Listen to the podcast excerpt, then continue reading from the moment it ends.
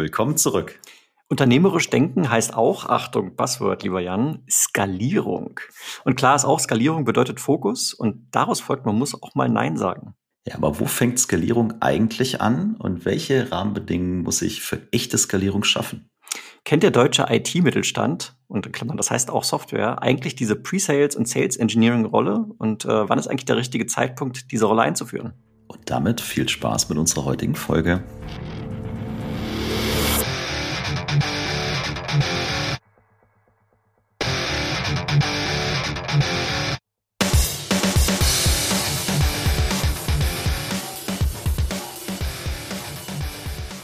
Sales Excellence, dein Podcast für Software, B2B-Vertrieb und Pre-Sales. Ich bin Tim, Pre-Sales Leader bei Miro. Ich bin Jan, Pre-Sales Leader bei der SAP und ein ganz herzliches Willkommen zu unserer neuen Folge.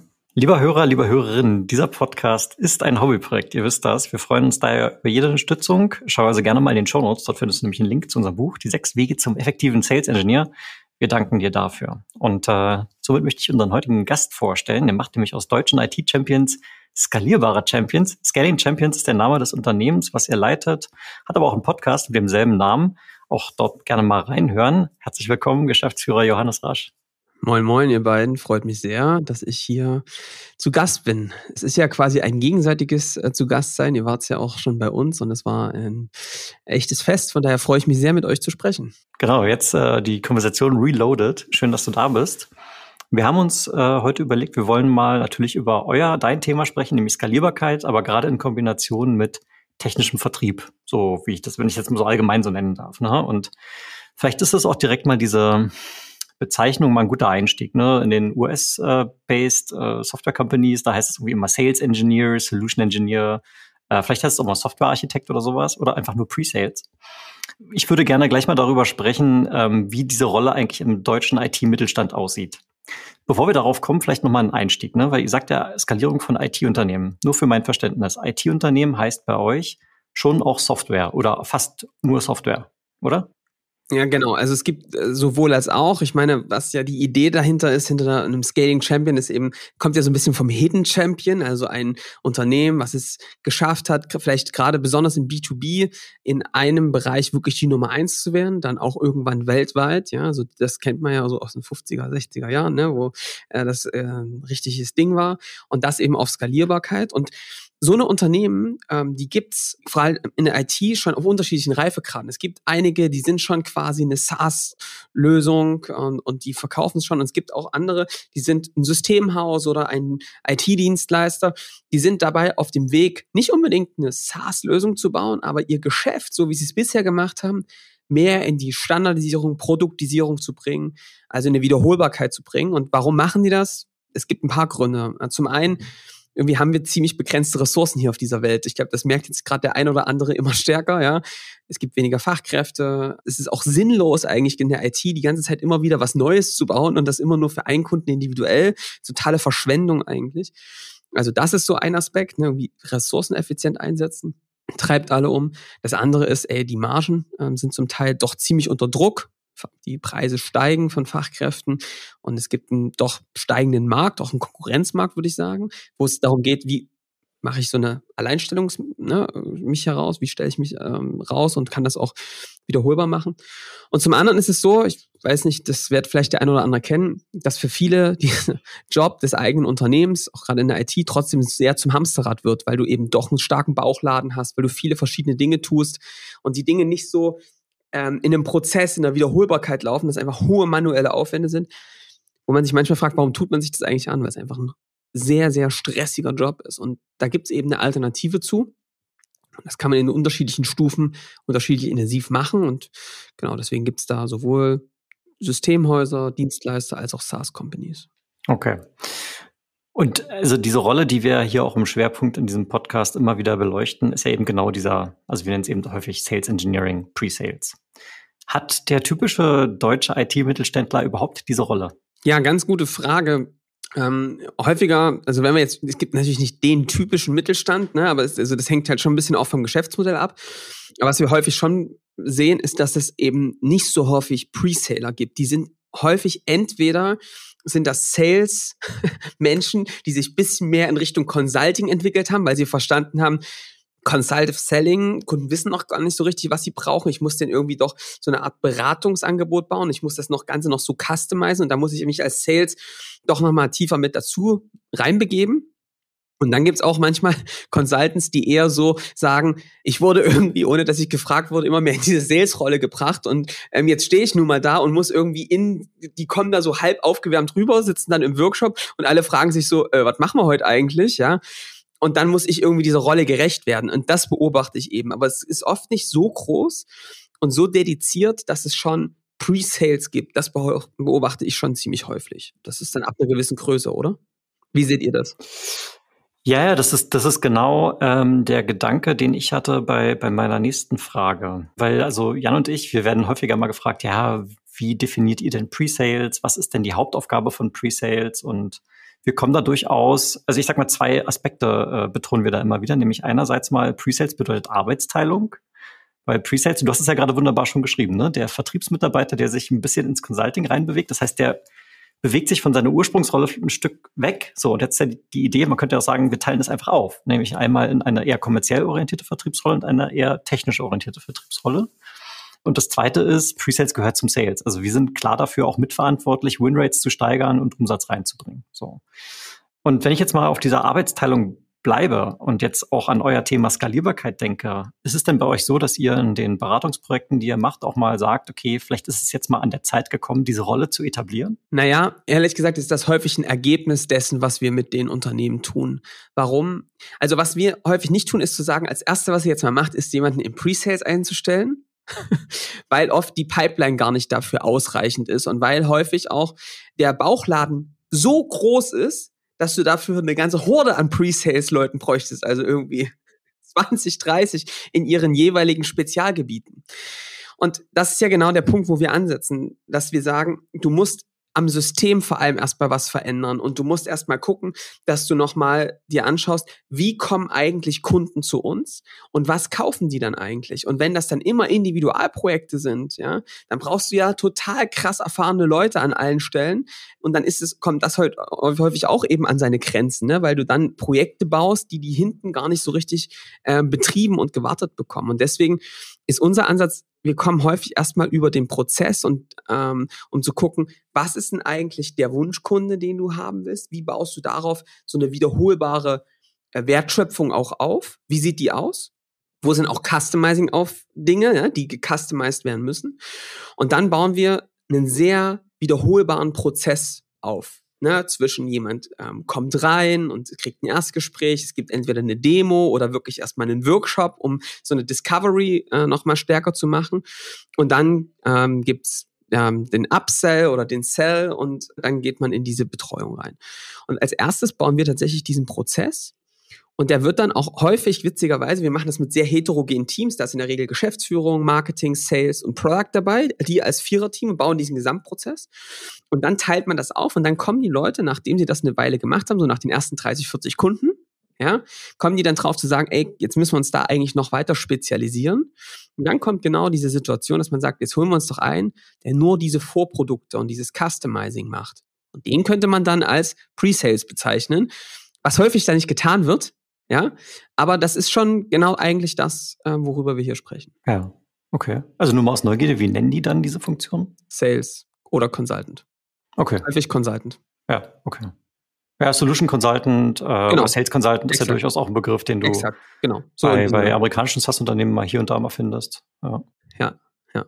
Das ist ja häufig, also witzigerweise muss man gucken, woher kommt das? Wir kommen in der Regel häufiger aus einer Welt, wo es auch noch zu großen Teilen Founders Sales gibt. Das heißt, der, derjenige, der das Unternehmen gegründet hat, auch noch oft derjenige ist, der auch diese komplexeren Projekte anstellt. Und der ist ja dann alles in einem. Aufmacher, kreativer Architekt, wie man es aufbauen kann und dann eben auch Closer in einem, ja? Und das so aufzuslicen in diese verschiedenen Schritte ist gar nicht so einfach, ist aber notwendig, weil wenn du das so komplex in so einer Rolle lässt, hast du keine Chance zu wachsen, weil du so eine Leute nicht wiederholbar findest. Ja. Also danke dafür. In meinem Kopf hat sich gerade tatsächlich, haben sich zwei Puzzleteile zusammengesetzt, ähm, weil ich diese, also ihr begleitet ja also eben diese mittelständischen Unternehmen. Das heißt, die sind, du sagst am Anfang, bevor ihr mit denen solche Projekte macht, haben die teilweise, du hast das Wort Bauchladen benutzt. Das heißt, sie haben vielleicht auch noch ihre eigene, ja, im Mehrwertversprechen noch gar nicht so fokussiert auf ein Idealkundenprofil, sondern machen es breiter. Und dann ist der erste Schritt erstmal diese Fokussierung. Dann baue ich eine repetitive Pipeline auf. Und was ich dann sehe, und deswegen sage ich, das Puzzleteil hat sich zusammengesetzt, also aus meiner persönlichen Erfahrung, ich habe mal so bei Unternehmen gearbeitet, die hatten so zwischen 800 und 1500 Mitarbeitern, die in so einem Scale-Up-Modus sind. Weil dann passiert nämlich lustigerweise wieder was ähnliches, aber irgendwie umgekehrt, weil diese Unternehmen haben dann meistens eine gute Finanzierung, haben sehr viel Geld, kaufen sich dann Unternehmen dazu und machen das Portfolio wieder breiter. Und auf einmal hast du dann eine Pre-Sales-Organisation, die vielleicht von einem gezielten Use Case kommt und Sales Engineers, die sich da extrem gut auskennen. Auf einmal müssen sie noch Produkt neben dem Produkt A, Produkt B und Produkt C noch mitverkaufen und dann muss da ein Upskill stattfinden. Exakt, exakt. Ne? Und das ist eben auch etwas, was wir begleiten. Und da gibt es sicherlich auch noch clevere Wege, als dann immer breiter zu werden im Portfolio und immer mehr dazu zu machen. Gibt sicherlich noch cleverere Wege, ja. Aber tatsächlich passiert das häufig. Und ähm, es ist auch gar nicht, es ist auch gar nicht so unanspruchsvoll in dem Bereich, in dem wir unterwegs sind, sind die Unternehmen eben nicht so, dass sie mit Millionen, zig Millionen schon beschmissen sind und krass gefoundet sind, sondern ehrlich gesagt passiert dieser Umbau häufig neben dem Tagesgeschäft als ein eigenes Thema was wir eben sehr stark verknüpfen mit diesem Tagesgeschäft, dass wir eben sagen, pass mal auf, das neue Tagesgeschäft, was jetzt reinkommt, läuft ab jetzt standardisiert. Und das ist eben das, was ich auch so witzig und interessant finde, jetzt hier auch im Podcast zu besprechen ist. Wir bauen ja quasi diesen Standard immer mit so einer, mit so einem Vorlauf von so drei, vier Workshops vor dem Kunden, ja, bauen sich unsere Kunden quasi ihre, die Journey weiter zusammen um in diese Standards reinzukommen, um mit den Mitarbeitern auch diese Befähigung zu bekommen, wie die wirklich wie so eine Mannschaft an einem Strang ziehen können. Und da ist natürlich auch irgendwie die Frage, die ich mitgebracht habe, was ihr aus eurer Sicht, ihr kommt ja eher aus größeren Organisationen, da, ähm, da lernt quasi, wie man diese, dieses Zusammenspiel ne, ähm, zwischen Sales, Pre-Sales und dann auch dem Team, was dann am Ende die Projekte macht, weil das ist schon immer auch eine große Challenge ne, für die Kunden, für die Unternehmen, die das machen. Wie ihr das so gestaltet. Ja, ist so, Jan, du merkst schon, jetzt, jetzt werden die Interviewgäste hier zu Interviewenden. ich frage nur aus Interesse. Ja. ja alles gut. Ich Aber ich, Freund. Ich, ich, ich, ich gebe es mal an Jan. Ja, ich wollte, also ich bin da bisher noch gar nicht zu Wort gekommen. No offense. Ähm, wir bei SAP haben ja viele Partnerfirmen, die äh, als Unternehmen betrachtet dann mittelständische Unter Unternehmen sind, ne, so von der Größe her. Und die eben primär Software implementieren, also Projekte machen, äh, Personentage verkaufen, vielleicht irgendwas entwickeln, äh, das Projekt managen, Rollout, Training, solche Geschichten. Und da ist es auch ganz spannend zu beobachten. Tim hat vorhin gesagt, so Arbeitsteilung zu betreiben. Ne? Ich würde jetzt nicht nur sagen, so Arbeitslast verteilen, sondern wirklich auch Kompetenzen zu verteilen. Weil da ist auch so ein Trend zu erkennen, dass die bis zu einem gewissen Zeitpunkt quasi diese Pre-Sales-Aufgaben von einem Consultant machen lassen, der aber in seinem täglichen Doing ein ganz anderes Mindset hat, mit einer ganz anderen Denke daran geht, ja, nämlich er muss Probleme lösen zum Großteil und äh, er kriegt Sachen auf den Tisch gelegt, wo er sich dann überlegen muss, wie können wir das bauen und konfigurieren und so weiter.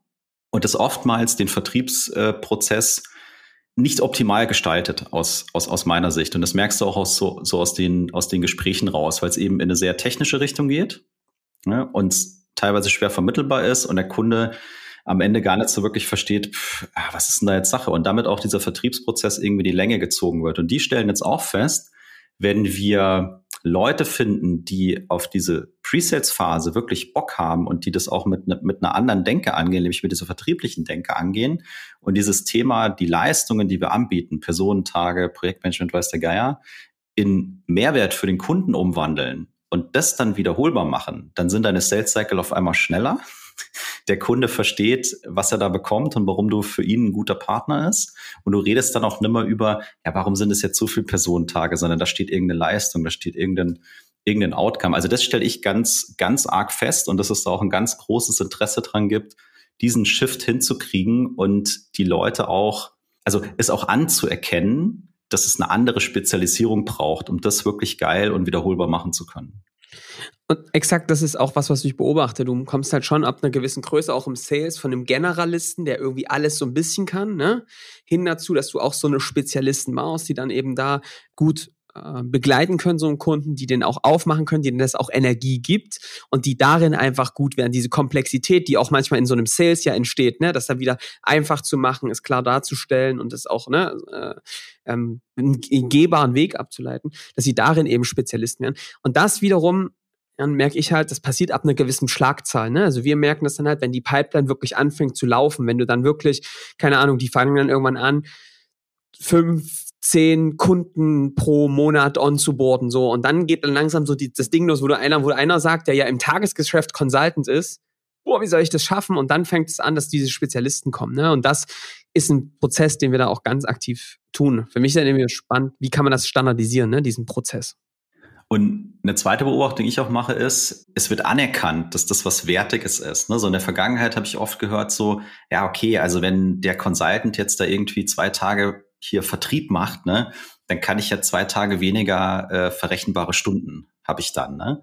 Und so, ah, da wird mir was weggenommen, anstatt zu sagen, ey, guck mal, was du gewinnen würdest, wenn jemand zwei Tage sich dediziert mal vertrieblich um deine Kunden und diese Themen kümmern könnte. Und das ist ja auch ein Invest, das muss man auch mal anerkennen, aber ich stelle fest, dass immer mehr und mehr auch von den Mittelständlern eben sehen, dass das ein lohnenswerter Invest sein kann. Ja. Johannes, zu deiner Frage, ich weiß nicht, ob ich jetzt am besten ausgestattet bin, zu beantworten, wie so eine Transition aussehen kann. Aber was ich auf jeden Fall schon gesehen habe, ist praktisch die Endausbaustufe, wenn du dann in so einem Corporate Environment landest, wo du dann vielleicht äh, fünf- oder sechsstellige Mitarbeiteranzahl hast. Und dann hast du im Sales Engineering ganz typisch äh, eine Matrix-Organisation, eine Schnittmenge aus Vertikalisierung, je nachdem, welche Kundensegmente man anspricht, Banking, Manufacturing, Consumer Goods, whatever. Und auf der anderen Seite, dass der Matrix eben die verschiedenen Lösungen, ja, CM, ERP, whatever, Marketing Automation, XYZ. Und das ist dann meistens das, das Endbild. Und die Frage, die dann äh, häufig gestellt wird, und das würde mich auch mal interessieren, wie ihr das bei euch mit euren Kunden irgendwie äh, diskutiert, ist, eine Messgröße, die du dann immer siehst, ist so ein, so ein Verhältnis von, von Sales zu Consultant oder Sales zu Sales Engineer. Ja, und dann ganz häufig wird das so ganz pauschal genannt. Ja, bei uns gibt es ein Verhältnis von eins zu drei Und das ist ja so toll, weil das bedeutet hochqualitative Engagements mit dem Kunden, mit viel Fachlichkeit. Und dann bei anderen heißt es dann eben irgendwie so eins zu zehn oder so. Äh, ich glaube, diese Messgröße, äh, Verhältnis von Sales zu Pre-Sales ist extrem abhängig vom Geschäftsmodell und vom Produkt und so weiter und vielleicht gar nicht so eine sinnvolle Kenngröße, aber wie, wie, wie, wie messt ihr dann da bei euch diese Skalierbarkeit? Habt ihr da so Messgrößen, die ihr da benutzt für sowas? Naja, wir machen das noch, also wir messen tatsächlich sehr viel. Also wir zum Beispiel messen gar nicht, also wir, wir kennen unseren Umsatz, ja, aber der ist für uns gar nicht so entscheidend. Für uns ist ja entscheidend, wir messen bei jedem Kunden, welchen mehr skalierenden Mehrumsatz macht er mit neuen skalierenden Produkten. Ja, weil wir eben sagen, dieses Value dieser Value für den Kunden, der muss systematisch erhöht werden. Und das ist natürlich das, woran wir das am Ende, am Ende festmachen, ob so eine Organisation wirklich skaliert, dass sie skalierbaren Umsatz erzeugen, feste Verträge, ähm, ne, aber irgendwie Umsatz, der eben nicht einfach nur in eins zu eins Projekten ähm, liegt. Und auf der anderen Seite muss ich dir ehrlich sagen, ist es bei uns gar nicht so ein Thema, dass wir so gucken, okay, wie ist das Verhältnis, sondern dass wir schon schauen, dass wir möglichst schlanke Sales-Organisationen aufbauen, wo eben viel Automatisierung stattfindet und wo du eben viele Dinge mit auch Vorprodukten lösen kannst. Also wir haben zum Beispiel einen Kunden, die haben einfach eine kleine Academy wirklich vorgeschalten, ne? also wo sie einfach ein, ein kleines Online-Produkt zum Beispiel vorverkaufen, um, um einfach erstmal Kunden fit zu machen oder einfach wirklich einzelne Workshops verkaufen. Und worauf wir ehrlich gesagt mehr achten, ist, dass du wirklich diese, dass du diesen Prozess des Pre-Sales, dass wir den wirklich krass ähm, durchstrukturieren. Also ich weiß nicht, wie das, wie das bei euch aussieht, ne? wie, sie, wie groß diese Pre-Sales-Phasen dann sind, aber wir versuchen die eben bei den Kunden oder wir sorgen dafür, dass die bei Kunden eben möglichst kurz sind, bezahlt sind, das ist das Erste, dass sie kurz sind, ja, dass sie nicht äh, über sich über viele Monate ziehen und dass sie ja auch in der Wiederholbarkeit stattfinden, dass nicht diese Sessions irgendwie immer komplett unterschiedlich sind, sondern dass alles das, was darin stand, stattfindet, nach Standards läuft und Kunden sich auch schon in dieses Modell, an das Modell gewöhnen, in dem sie dann arbeiten wollen. Und da gibt's eben geile Beispiele. Wir haben zum Beispiel einen Kunden, ähm, die haben ihren kompletten Pre-Sales-Prozess so gebaut, dass die Kunden sich Videos angucken dazu dann haben die ein Miro-Board, da bauen die dann Dinge zusammen, alles getemplated, ja, kommen die wieder zusammen und dann sind die dann in zwei, drei Sessions mit Customizing durch. Da haben die früher, weiß nicht, zwei, drei Tage Workshops gemacht. Und jetzt baut sich der Kunde im IKEA-Prinzip quasi, wieder wie bei der Küche, ja, Küchen, IKEA-Küchenplaner, die Lösung zum Teil selbst zusammen, macht sich erste Gedanken, nimmt die Dinge auf, eine gute Vorbereitung, gutes Onboarding quasi schon vorher. Und dann wird noch mit einem Pre-Sales Consultant in Sessions werden die Detailfragen ähm, gelöst. Aber wir gucken halt schon, dass wenn wir auch diese wertschöpfende Lösung bauen, gar nicht so viele Freiheitsgrade existieren. Mhm.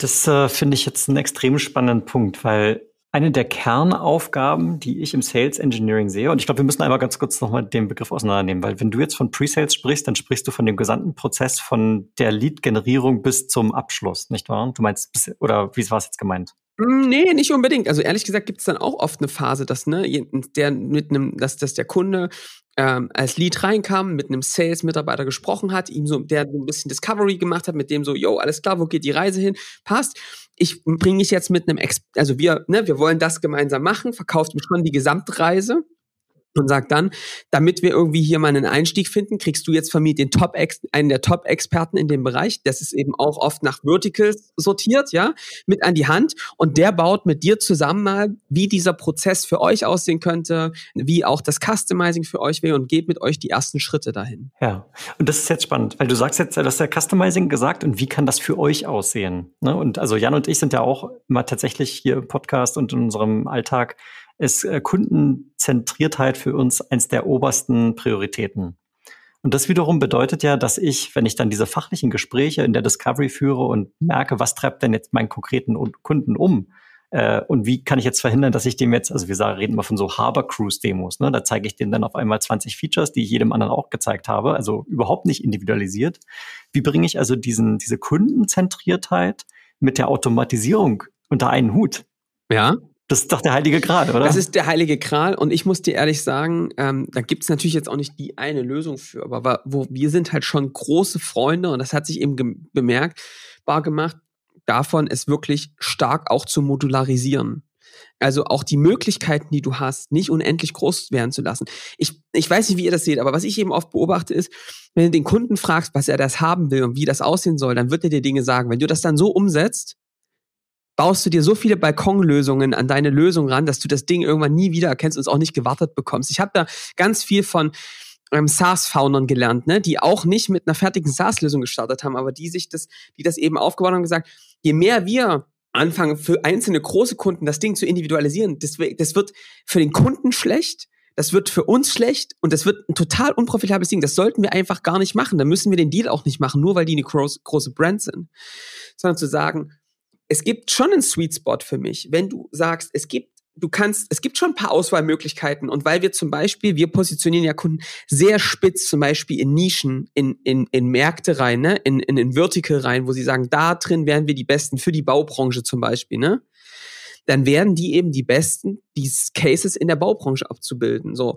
Und dann gibt's schon ein paar Möglichkeiten, wie man es bauen sollte, aber diese Möglichkeiten werden von vornherein eingeschränkt, um einfach die Komplexität hinten dann in der Abwicklung, in der, in der, in dem Produkt nicht zu hoch werden zu lassen. Und deswegen ja, da ist es bei den Kunden oft so, dass es nicht, dass du nicht tausend Auswahlmöglichkeiten hast, sondern dass es ein paar Wege gibt, die dann aber auch wirklich äh, versprochen werden können, wo man sagt, wenn du den einen Weg gehst, dann wissen wir, das wird gewartet, es wird betrieben, es funktioniert dann auch, aber eben weil du nicht 20 Möglichkeiten hast. Ja, also es ist, es ist schon spannend. Die Welt, in der du dich bewegst, die hat da schon ein paar Unterschiede zu dem, äh, was zumindest ich jetzt sehe. Ne? Weil bei uns ist es tatsächlich schon so, es sind so mittelgroße SaaS-Unternehmen, die tatsächlich natürlich innerhalb des Produktes eine Konfigurierbarkeit haben, aber wo jetzt nicht für den einzelnen Kunde ein Feature implementiert wird. Das passiert nicht. Also das ist einfach, das ist ein No-Go. Wenn, wenn die Antwort auf eine Frage, einen Feature-Request von einem Kunden Nein ist, dann heißt das nicht, wir bauen das für dich, sondern heißt es tatsächlich in den meisten Fällen einfach Nein. Es sei denn, von den 500 Kunden, die wir heute sowieso schon haben, haben 250 auch gesagt, dass sie das haben wollen. Dann setzt sich natürlich das Produktmanagement hin, äh, baut eine Prioritätenliste auf, schaut, was steckt in der Pipeline drin, welche Deals kann ich gewinnen, wenn ich das implementiere und so wird dann gesagt, okay, jetzt fangen wir an, tatsächlich unser Produkt weiterzuentwickeln. Ein Punkt, von dem wir, glaube ich, von euch und von dir lernen können, ist das, was du gerade gesagt hast, äh, diese Wiederholbarkeit. Und ich, also mich, ich würde es gerne mal mit Jan spiegeln, ähm, wie, wie das bei ihm so äh, sich darstellt. Mein Gefühl ist, dass bei vielen Sales Engagements doch immer wieder so ein bisschen von vorne angefangen wird. Da gibt's dann vielleicht nicht den Discovery One-Pager, den eigentlich jeder benutzen sollte, sondern dann fangen die Leute dann vielleicht an, ihre eigenen Fragen sich wieder zu überlegen.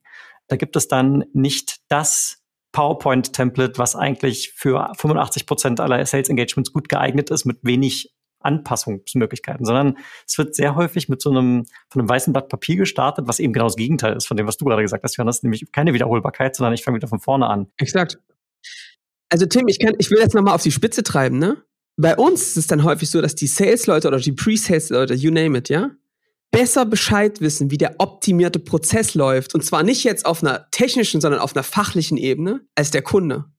Weil die eben in der Baubranche, ne, zum Beispiel Dokumentmanagement ist, ist ein Beispiel, ne, einfach diesen einen Prozess, weil sie einfach immer wieder die gleichen Kunden bekommen, schon 20, 30 Mal gelöst haben. Die verkaufen den quasi wirklich eine Blueprint und sagen, ey, guck mal, ihr könnt das jetzt gerne neu bauen, ne? Ja, guck mal, ich habe hier schon was, das ist eine 80%-Lösung, lass uns die customizen, dann haben wir's. Und die Kunden sagen, das ist ja Wahnsinn. Wenn ich jetzt zu einem anderen gegangen wäre, hätten wir jetzt eine neue Prozessaufnahme gemacht, hätten einen Sollprozess gebaut, hätten dann überlegt, wie wir das technisch abbilden. Das ist ja der Hammer. Jan, wolltest du dazu noch Stellung nehmen oder? Jan wackelt mit dem Kopf immer die ganze Zeit so hin und her und nickt. Ja, ich äh, mache Entspannungsübungen für meinen Nacken, natürlich. Ja, ich bin mir gerade nicht sicher, wo, wo, wo du genau erwartest, dass ich jetzt ansetze. Aber ich würde deiner Aussage zustimmen, dass es oftmals eben nicht so ist, dass es was Standardisiertes gibt, was jeder verwendet und was auch immer im Prinzip dann äh, funktioniert. Ne? Und ich glaube aber, dass das möglich wäre und dass je, ich sage jetzt mal, einfacher deine Lösung ist, die du anbietest, also je geringer die Komplexität, desto schneller kannst du dir, kannst du dir das erarbeiten. Ne? Also wenn du, sage ich mal, wirklich eine Lösung hast für konkrete Use Cases, also was Johannes gerade gesagt hat, meinetwegen Dokumentenmanagement als, als übergreifendes, als übergreifende Domäne. Natürlich gibt es da auch verschiedene Use Cases, aber je spitzer es wird, desto einfacher, glaube ich, kannst du dann Ideal Customer Profile und was sind die Fragen und wen muss ich diese Fragen stellen und was mache ich mit den Antworten äh, bauen. Und dann kannst du damit, auch wenn deine Organisation wächst, einen, einen sehr guten, sehr guten Skalierungseffekt haben. Ne? Also ich glaube, es korreliert schon mit der Komplexität von dem, was du da anbietest. Und, und ehrlich gesagt ist die Lösung auch nicht so ganz trivial. Deswegen ist ja, merkt ja schon, wenn, wenn du da, das kannst du nicht im Pre-Sales lösen, dieses Problem. Das ist unmöglich. Weißt du warum? Wenn du immer wieder unterschiedliche Kunden hast, die da reinkommen mit unterschiedlichen Cases, geht das gar nicht. Oder nur ganz schwer. Dann kannst du auf einem gewissen Level quasi standardisieren ne, und Standards finden was wir eben gelernt haben und warum, warum das funktioniert, ist, dass die, dass die Kunden mit uns einen Blick aufnehmen, der viel holistischer ist. Wir arbeiten in der Regel mit den Inhabern, Inhaberinnen und Marketing, Sales, Pre-Sales und Product und gehen nochmal komplett auf, nicht Reset, aber von Anfang an zu gucken, wer ist eigentlich diese Zielgruppe? Wo sind diese wiederholbaren Use Cases? Wir, die gehen also schon raus und sagen, wir wollen getemplated verkaufen. Wir wollen getemplated Lösungen und, und Use Cases eigentlich schon mit. Wir wollen das Prozesswissen mitverkaufen. Kunden kommen, weil wir sagen, es ist ein Asset, dass wir schon, dass wir schon eine 80% Lösung haben. Die Jungs von BI or Die, die sagen, pass mal auf, wir kommen, holen uns rein, wir bringen dir ein Dashboard mit, das kannst du zu 80% nutzen. Das nutzen alle großen Konzerne weil wir das mit denen gebaut haben, ja? Kommen rein, wir passen, wir customizen das. Wir müssen das Rad ja nicht neu erfinden. Und das ist was, warum Kunden, das wird zu einem USP quasi. Dafür musst du aber vorne ansetzen. Da muss das Marketing auf diesen Use Case Marketing Leads erzeugen. Da geht es schon darum, Wunschkunden genau in dem Segment zu erzeugen. Da muss der Sales wissen, dass der Kunden genau auf die Spur bringt, zu sagen, ey, bei uns bekommst du nicht nur eine technische Lösung, wir bauen dir auch, wie der Prozess optimiert aussieht, wir bauen dir auch noch, wir bringen dir auch schon das Wissen mit und stellen dir noch mal ein paar einzelne Fragen. Das läuft dir ein bisschen anders als bei einem normalen IT-Dienstleister, ja.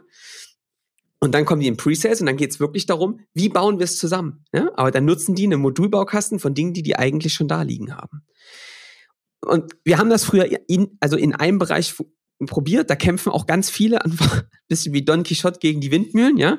Ähm, du, es geht nur, wenn du das aus einem Prozess quer rausgießt, ne? Und auch mit dem Ziel, hinten halt die Komplexität im Produkt nicht groß werden zu lassen, sondern von, schon von da aus so zu denken wie eine SaaS-Company, die eben sagt, ey, jedes Modul, was wir dazu machen, was nur einer braucht, ist ein Riesenlast, die wir niemals eingehen werden. Ich habe schon seit einigen Monaten trage ich eine Idee mit mir rum, wie man diese Wiederholbarkeit und trotzdem Qualität, auch insbesondere in der Rolle für Sales Engineers, vielleicht mal in Organisationen reinbringen kann. Ich würde die Idee gerne mit euch und natürlich unseren Zuhörern auch mal teilen und ihr könnt mir mal spiegeln, ob das sinnvoll ist, was ich mir überlegt habe oder nicht. Also in den meisten Fällen ähm, reden wir hier über Enterprise-Lösungen. Ne, ich habe gerade schon gesagt, die sind durchaus, die haben eine gewisse Komplexität und wenn ich mal auf einer gewissen ähm, Granularität mal aufschreibe, welche Use Cases man damit abbilden kann, dann kommst du bestimmt mal easy so auf, keine Ahnung, 50 bis 100 Use Cases. Ne, für verschiedene Rollen, verschiedene Teile des Prozesses, wo wir unseren Kunden Mehrwert stiften und so weiter. So, und in meinem Kopf wäre es doch mal extrem elegant, insbesondere wenn ich jetzt an Vertriebsorganisationen denke, die vielleicht nicht nur aus 10, 15 Leuten bestehen, sondern vielleicht 100 und mehr. Mal aus diesen Use Cases genau die zu identifizieren, die wir wahrscheinlich bei, keine Ahnung, 80 Prozent unserer Kunden jedes Mal irgendwie diskutieren und auch zeigen und auch demonen. Und für diese Schwerpunkt-Use-Cases sind dann am Ende vielleicht, keine Ahnung, sagen wir mal, das sind dann 20 Use-Cases, die wir identifiziert haben, die zeigen wir fast immer. So. Und für die einfach mal genau aufschreiben, und ich, jetzt wird sehr taktisch, ne? Was ist der Software-Screen, den ich zeige? Was ist der Button, auf den ich klicke? Was ist es genau, was ich in diesem Moment dem Kunden sage, wenn ich diesen Teil der Software zeige? Und was ist am Ende der Mehrwert dahinter? Und das mal, keine Ahnung, das wird vielleicht wahrscheinlich auf dem Use Case, würde das vielleicht eine DIN A4-Seite sein oder vielleicht auch zwei, ist ja auch egal. Aber ich habe es mal irgendwo aufgeschrieben und kann damit, wenn ich praktisch diese, ich habe jetzt mal für 20 Use Cases 20 DIN A4-Seiten jeweils, also eine DIN A4-Seite mal aufgeschrieben, genau diese Punkte und mache das als Asset verfügbar für meine Sales Engineering Organisation, sodass die praktisch in allen Engagements genau das genauso nutzen können. Die haben Klickpfad, die wissen, was sie sagen sollen, die wissen, was sie zeigen sollen. Und damit habe ich doch eine hohe Qualität, eine Wiederholbarkeit und Konsistenz geschaffen. Habe ich aber noch nirgendwo gesehen. Also das ist was, was wir ganz aktiv, also das ist was, was wir ganz aktiv tun, ne? dass du eben die Demo wirklich und die Möglichkeiten, die du zeigst, beschränkst und nicht alle Möglichkeiten. Ist dieses, dieses, dieser Fluch des alles ist möglich. Ne? Also die Idee ist sehr, sehr gut, würde ich so machen. Ja, finde ich, finde ich einen guten Weg. Das Entscheidende ist halt, dass du dann Kunden hast, die diesen Use Case brauchen. Ne? Äh, klar, also im Prinzip muss die, die Selektion der Use Cases muss natürlich irgendwie aus einer gewissen Erfahrungswerten erfolgen, beziehungsweise vielleicht ist es auch so ein selbstlernender Prozess, wo ich sage, okay, jetzt hat noch das gefehlt, das brauchen wir aber immer häufiger, also sollten wir das mit in die Bibliothek mit reinnehmen, dafür schmeiße ich was, was anderes raus. Ne? So ist es, so ist es. Also, äh, was ich schon merkt, ne, also ich finde das, ich finde das eine, eine sehr, sehr gute Idee. Was ich, was ihr ja merkt in all dem, was wir tun, ist, wir haben ganz häufig den Fall, dass Unternehmen sagen, ey, mit dem System können wir alles machen. Das ist quasi eine offene Plattform, ja. Du kannst alles machen. Ne, ne, du kannst damit IoT-Cases abbilden, du kannst Integrationsplattformen, ne, du kannst alles machen. Und das ist ja eigentlich das, was wir machen. Das künstlich beschränken. Was ja erstmal so klingt wie, es ist ja total doof, dann nimmst du dir total weg. Ja? Und genau, das ist ja die Idee. Zu ganz vielen Sachen Nein zu sagen, beziehungsweise zu sagen, wenn wir jetzt Neugeschäft forcieren, dann gehen wir schon auf ganz bestimmte Use Cases, die wir bei Kunden antreffen. Und da sind die jetzt zum Beispiel drinnen, ne? Äh, Tim, dann kennst du halt schon die 10, 15 Dinger, die alle brauchen und die auch diese Kunden umhauen, weil die sagen, wow, das gibt's, also das ist echt mega, ne? Und du sagst also selbst, was du ins Schaufenster rausstellst, weil du weißt, die kommen eigentlich alle wegen den gleichen Dingen zu dir rein. Und dann sagst du, guck mal hier, ich zeige euch mal ne, die äh, Use Cases, ich zeige euch, ich führe euch da mal durch und dann sagen die, ey, ist ja mega. Und dann ist es halt super, ne, weil du halt auch nicht von Anfang an die Diversität in dem, in dem, was dann gebaut werden muss, so hoch baust. Ne? Also dieses Modularisieren fängt eben genau da vorne schon an. Ja. Macht ihr das so? Oder wie läuft das? Wie, wie stelle ich mir das sonst Jan, vor? machst du das so? Ich mache das so. Ach so. Also ich würde, ja, alles natürlich mache ich so, wie, Ja. wie, wie, wie das du ist gesagt hast. auch eine große Spaß. Ehre, mit dir reden zu dürfen heute. Das, das, ist, das ist sehr schön. Nee, also ich würde, teilweise machen wir das auf jeden Fall. Ne? Also wir haben bei uns zum Beispiel so ein, ähm, so ein Demo-Store, nennen wir das, wo dann zum Beispiel solche dedizierten Szenarios oder Use Cases abgebildet sind. Ne? Und jetzt, ich meine, wir haben eine große Organisation, äh, muss man auch dazu sagen, haben auch ein eigenes Team, was sich nur genau damit beschäftigt. Ne? Also welche Cases werden gebraucht und die werden dann dementsprechend entstellt und erstellt und die korrelieren halt mit, mit was geht ihr da draußen an den Markt? Also wir sagen Sales Plays zum Beispiel dazu. Was sind unsere Sales Plays? Und daraus abgeleitet, mit wem redest du, welche Prozesse touchst du und was aus deinem Lösungsportfolio ist dann da am Start. Und ganz klar kann man immer noch besser machen. Ne? Also was Tim gesagt hat, sich das anzugucken und wirklich mal zu analysieren, wie oft und so weiter, das eben genau solche Sachen auch mal zu messen und dann daraus kontinuierliche Verbesserungen abzuleiten. Und also ich stimme dir auch zu, Tim, ich finde es super und ich denke, noch besser wird's, wenn du es anfängst von beiden Seiten zu machen, ne? was Johannes auch gesagt hat.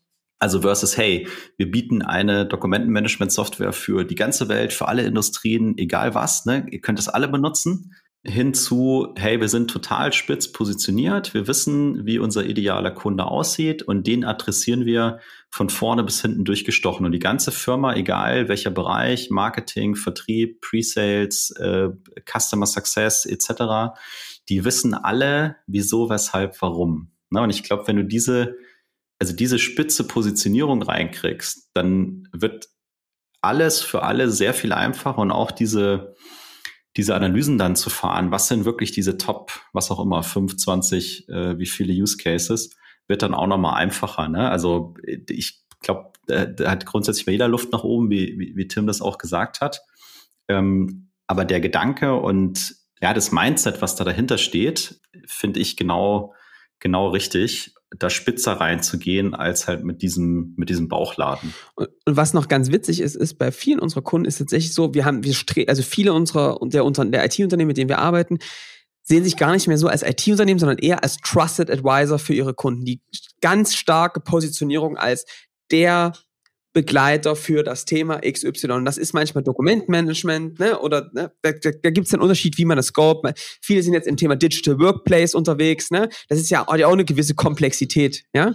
Ähm, und was ich, was wir halt häufig tun und was ich, glaube ich, mal mitgeben kann, was ein guter Weg ist, ist zu sagen, wir gehen rein, wir kommen, wir stellen auch nach draußen ganz spezifische Use Cases nach draußen. Wir sagen, ey, guck mal, keine Ahnung, in der Baubranche, ne, das ist ein Ding, das ist, treibt gerade alle um, dafür haben wir eine modularisierte Lösung. In Klammern, also die gibt es zwar, aber die könnte man sich dann auch immer individuell zusammenbauen. Aber einfach mal zu sagen, es gibt dafür, wir haben dafür eine modulare Lösung gebaut, auf Grundlage von dem und dem Dokumentenmanagementsystem. Jetzt mal beispielhaft, ja. Und dann sagen die, pass mal auf, das ist jetzt der Einstiegscase. Wir führen jetzt quasi das System ein, dann setzen wir den einen Use Case um.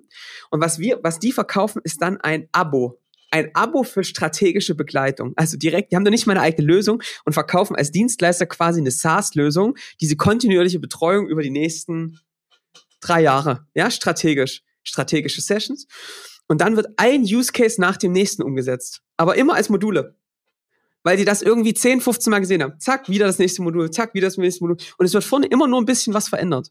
Es ist schon, schon Prozesse modelliert, es ist schon auch im Hintergrund geklärt, ähm, wie kann man es technisch machen. Natürlich kommt es immer auf die Systeme an, die da sind. Ja. Aber das ist dann eben auch wieder ein Vorteil, wenn du spitz positioniert bist. Die kennen dann halt die größten Softwareanbieter in der Baubranche. Die wissen, wer da unterwegs ist und haben im Zweifel schon mal die Schnittstellen gehabt und gesehen und nutzen einfach Dinge immer wieder so. Und das ist halt ein Flywheel, was du baust. Wenn du das immer weiter machst, ja, wirst du immer tiefer. Du siehst diese, die Referenzen. Unsere Kunden erzeugen mit jedem Kunden, den sie erzeugen, mit jedem Referenzgespräch, Empfehlungsgespräch, Upsell, nächste Stufe. Da steht jedes Mal ein Video für geil, hat Spaß gemacht, war gut, haben wieder was gelernt, ne? So. Und wenn du das systematisierst, so, kannst du so tun, als wärst du schon eine SaaS-Company, obwohl du eigentlich gar kein Produkt hast. Und das ist aber eine gute Denke, äh, um die Komplexität runterzukriegen. Man merkt, du brennst für das Thema, Johannes. An, an der Stelle vielleicht nochmal der Hinweis auf euren Podcast Scaling Champions. Dort sprecht ihr, glaube ich, jede Woche ne, über, über eins, eins dieser Themen. Da auf jeden Fall lohnt es sich mal reinzuhören. Johannes, ich würde gerne noch eine Abschlussfrage an dich richten, bevor wir dann in die Zielgerade einbiegen. Du hast die Möglichkeit, eine WhatsApp-Nachricht an alle Solution Consultants auf dieser Welt zu schicken? Was würde da drin stehen? Ähm, ich denke, mein erster Gedanke ist, dass da wahrscheinlich sowas drin stehen würde wie, Henry Ford soll ja mal gesagt haben, wenn ich meinen Kunden gefragt hätte, was er brauchte, hätte der gesagt, schnellere Pferde oder schnellere Kutschen. Ich glaube, dass viele darauf hören und entweder sagen, dann höre ich meinem Kunden nicht zu, ja, oder jetzt bauen wir halt schnellere Kutschen, wenn der Kunde es halt will ich glaube, die Aufgabe in, aus meinem Blick von jemandem, der das gut macht, ist zu sagen, ich verstehe, dass du schneller von A nach B kommen willst. Ich habe hier eine Idee, wie man das machen kann und das ist ein Modul, was wir ganz oft schon gelöst haben. Und wenn du wissen willst, wie das Ganze gemacht haben, nutze das. Und das ist die Denkweise, die ich vielen mit an die Hand gebe, wenn sie das machen. Das kann man systematisieren, das kann man skripten. Ähm, und auch wenn man dieses, ne, wenn man das nicht immer wieder hört vom Kunden, kann man das entwickeln.